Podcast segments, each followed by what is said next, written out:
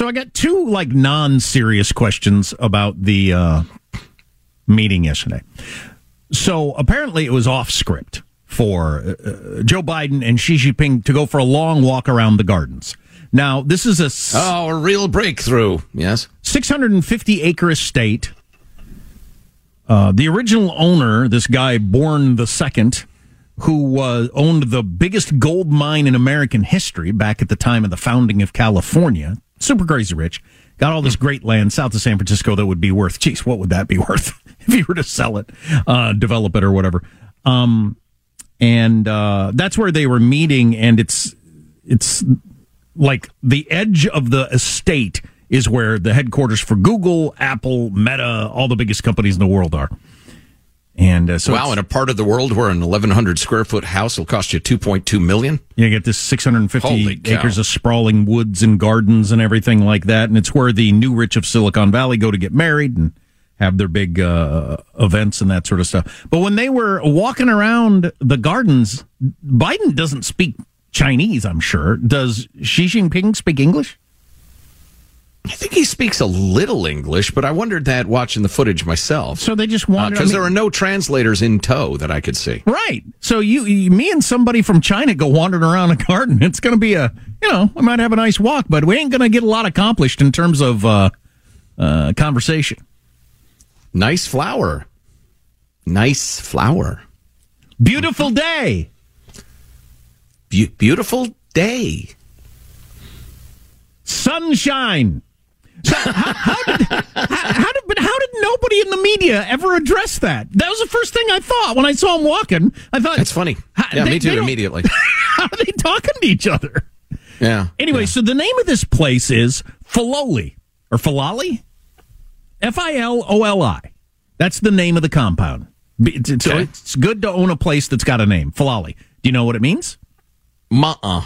The guy who owned it, super rich Beautiful flower. had the biggest uh, gold mine in uh, American history.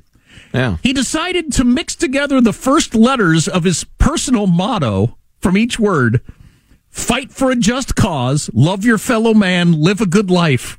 So he took a letter from each of the words, made a word falali, and that's what he named his estate. How does a guy So, apparently being a gold magnate doesn't make you a good writer or uh, how's a guy with that have good ideas. how's a guy with that dumb an idea end up so rich? He's good at digging holes in the ground and finding gold. Your your your personal motto is fight for a just cause, love your fellow man, live a good life. Oh, that's as fine as a motto goes. And then Nothing you wrong with it. It's a little uh little wordy, blah. little long, little a little uh, Live a good life is your motto. That's that's like no. A motto is supposed to explain how to live a good life. You gold digging moron. I ain't saying he's a gold digger. um, Falali. So that's the, the name of the place.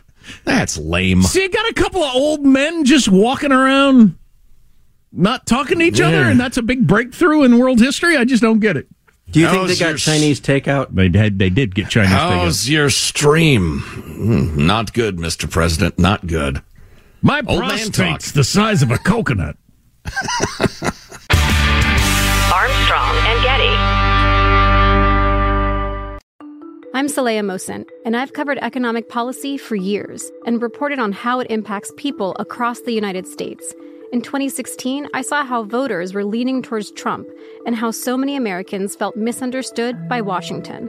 So I started the Big Take DC. We dig into how money, politics, and power shape government and the consequences for voters. With new episodes every Thursday, you can listen to the Big Take DC on the iHeartRadio app, Apple Podcasts, or wherever you get your podcasts. The Big Take from Bloomberg News brings you what's shaping the world's economies with the smartest and best informed business reporters around the world.